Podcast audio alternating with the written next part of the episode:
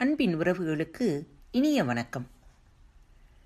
தைரியம் என்னும் வாளை கண்களில் வைத்துக் கொள்ளுங்கள். உங்களை விட சிறந்த பாதுகாப்பை வேறு யாரும் உங்களுக்கு அளிக்க முடியாது. சங்கடம் நிகழ்கையில் சாதுரியமாய் செயல்பட முயலுங்கள். உங்கள் துணிச்சலும் நேர்மையும் உங்களை பாதுகாக்கட்டும்.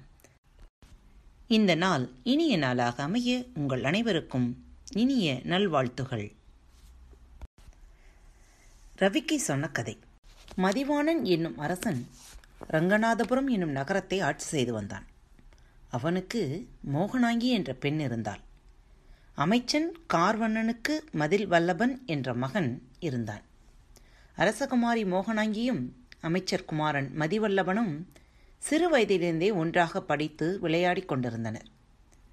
மோகனாங்கி பருவம் எய்தியதும் மதிவல்லமனுடன் பழகுவதையும் விளையாடுவதையும் நிறுத்திவிட்டாள். என்றாலும் சிறுவயது முதல் ஏற்பட்டிருந்த பழக்கம் காதலாக மாறியது. ஆகையால் அவனை காண ஏங்கி தவித்துக் கொண்டிருந்தாள் அரசகுமாரி. தனக்குள்ள கட்டுக்காவலை மீறி எப்படியாவது மதிவல்லவனை சந்திக்க எண்ணினாள்.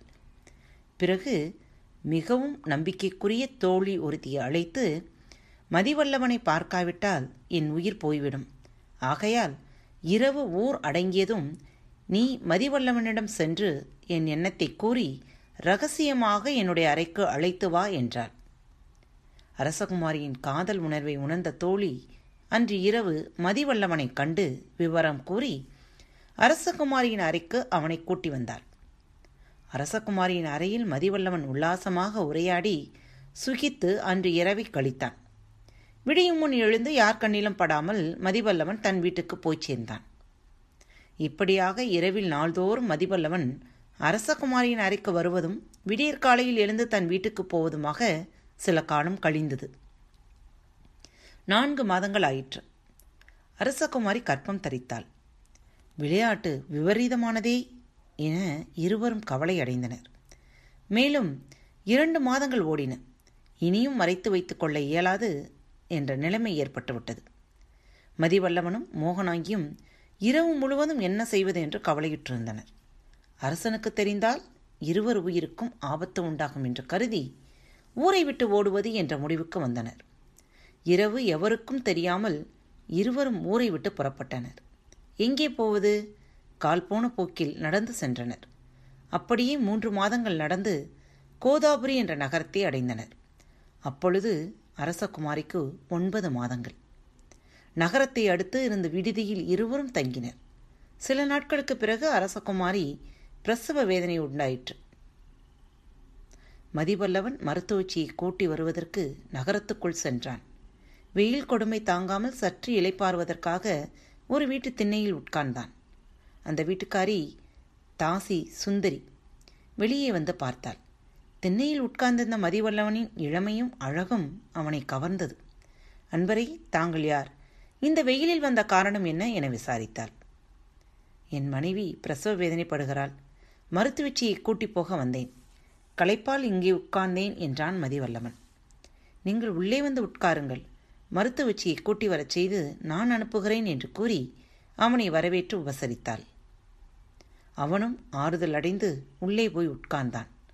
அவன் முன் வெற்றிலை தட்டு ஒன்றை கொண்டு வந்து வைத்தாள் தாசி சுந்தரி. வெற்றிலை தட்டிலிருந்து வெற்றிலையை எடுத்து போட்டுக்கொண்டு அவளோடு பேசிக் கொண்டிருந்தான். உடனே அவன் உருவம் மாறி எருமை மாடாக ஆகிவிட்டான். எருமையை இழுத்துக்கொண்டு போய் கட்டுத்தறியில் கட்டிவிட்டாள் தாசி சுந்தரி. பிறகு அன்று இரவு அவனை மீண்டும் மனித உருவாக செய்து உறவாடி மகிழ்ந்தாள். விடிந்ததும் முன்போலவே எருமையாக்கி கட்டித்தறியில் கட்டி வைத்தாள்.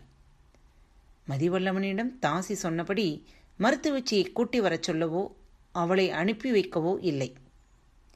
விடுதியில் ஆதரவற்ற நிலையில் விடப்பட்ட அரசகுமாரி ஆண் குழந்தை ஒன்றை பெற்றால் இனி என்ன செய்வது? எங்கே போவது என்ற சிந்தனை அவளுக்கு ஒன்றும் புலப்படவில்லை.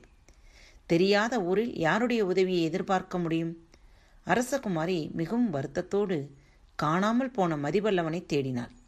எங்குமே அவன் காணப்படவில்லை. அந்த நகரத்து அரசன் தர்மாங்கதனிடம் போய் தன் நிலையை கூறி தன் கணவனை தேடித் தரும்படி வேண்டிக் கொண்டாள். அமைச்சன் நீதி நெறியினை அழைத்து கலந்து ஆலோசித்து நகரம் எங்கும் ஆட்களை அனுப்பி மதிவல்லவனை தேடி அழைத்து வரும்படி உத்தரவிட்டான் அரசன். தேடிச் சென்ற ஆட்கள் திரும்பி வந்து அவன் எங்குமே காணப்படவில்லை என்ற செய்தியை தெரிவித்தார்கள். அரசன் முயற்சி எடுத்தும் கூட தன் கணவனை கண்டுபிடிக்க இயலாமையால் அரசகுமாரி உயிர் வாழ விரும்பவில்லை. தான் நெருப்பில் விழுந்து இறப்பதற்கான ஏற்பாடுகளை செய்து தருமாறு அரசனை கேட்டுக்கொண்டாள் அரசகுமாரி. தாசி வீட்டிலிருந்த மதிவல்லவனை கண்டுபிடிக்க இயலாத தவறுதலால் அல்லவா அந்த நான்கு உயிர்களும் போய்விட்டன என்று உணர்ந்த அமைச்சன் நீதி நெறியின் மிக வருந்தி அந்த நெருப்பில் விழுந்து உயிர் துறந்தான். அரசன் தன்மாங்கதன் நீதி உழுவாத ஆட்சி செய்து வந்த தன் நாட்டில் அநியாயமாக ஐந்து உயிர்கள் போனதைக் கண்டு கலங்கி காளி கோயிலுக்கு சென்று வணங்கினான். தாயே அநியாயமாக ஐந்து உயிர்கள் போய்விட்டன. அவர்கள் ஐவரும் உன் அருளால் உயிர் பெற்று எழ அருள் புரிய வேண்டும். இல்லாவிடில் நானும் உன் சந்நிதியில் என்னை பலியிட்டு கொள்கிறேன் என்று கூறி உடைவாளை கையில் எடுத்தான். அரசன் முறைப்படி தீக்குழி வெட்டும்படி சொல்லி அந்த செய்தியை நகரெங்கும் பறையறைந்து தெரிவிக்கச் செய்தான். குறிப்பிட்ட நேரத்தில் மோகனாங்கி நெருப்பில் விழப்போவதைக் காண நகர மக்கள் திரண்டு வந்தனர். அந்த கூட்டத்தில் தாசி சுந்தரியும் மதிவல்லவனும் இருந்தனர். யாரோ ஒரு பெண் நெருப்பில் விழப்போகிறாள் என்று மட்டும் மதிவல்லவனுக்கு தெரியுமே தவிர தன் மனைவி மோகனாங்கிதான் அவள் என்பது அவனுக்கு தெரியாது. தான் பெற்றெடுத்த பச்சிளம் குழந்தையை கையில் ஏந்தி அரசகுமாரி மோகனாங்கி தீக்குழியை வலம் வந்து அதில் விழும்போதுதான் மதிவல்லவன் அவளை பார்த்தான். அவள் மோகனாங்கி என்று அவனுக்கு தெரிந்ததும் ஓடிப்போய் அவளை தடுக்கும் முன் அந்த நெருப்பு குழியில் குழந்தையுடன் விழுந்து விட்டாள் அரசகுமாரியான தன் மனைவி நெருப்பில் விழுந்து மாண்டதைக் கண்ட மதிவல்லவன் வருந்தி உடனே அந்த நெருப்பில் அவனும் விழுந்து இறந்தான். தாசி சுந்தரியும் இனி வாழ்வது பயனற்றது என்று எண்ணி அவளும் நெருப்பிலேயே விழுந்து மாண்டாள். என் ஆட்சி புரியும் தன் நகரத்தில் தாயே அநியாயமாக ஐந்து உயிர்கள் போய்விட்டன. அவர்கள் ஐவரும் உன் அருளால் உயிர் பெற்று எழ அருள் புரிய வேண்டும். இல்லாவிடில் நானும் உன் சந்நிதியில் என்னை பலியிட்டுக் கொள்கிறேன் என்று கூறி உடைவாளை கையில் எடுத்தான். அரசனுடைய உறுதியையும் நேர்மையும் கண்ட காளியம்மன் புன்னகையோடு அவன் முன் தோன்றி அரசனை உன் உறுதியைக் கண்டு மெச்சினோம் உன் வேண்டுகோளின்படி இறந்து போன ஐவரும் உயிர் பெற்று எழுந்திருப்பார்கள் என்று அருளி மறைந்தாள். ஐவரும் உயிர் பெற்று எழுந்தார்கள். நெருப்பில் விழுந்து இறந்த ஐவரில் தியாக உள்ளம் படைத்தவர் யார் என்று ரவிக்கு கேட்டது.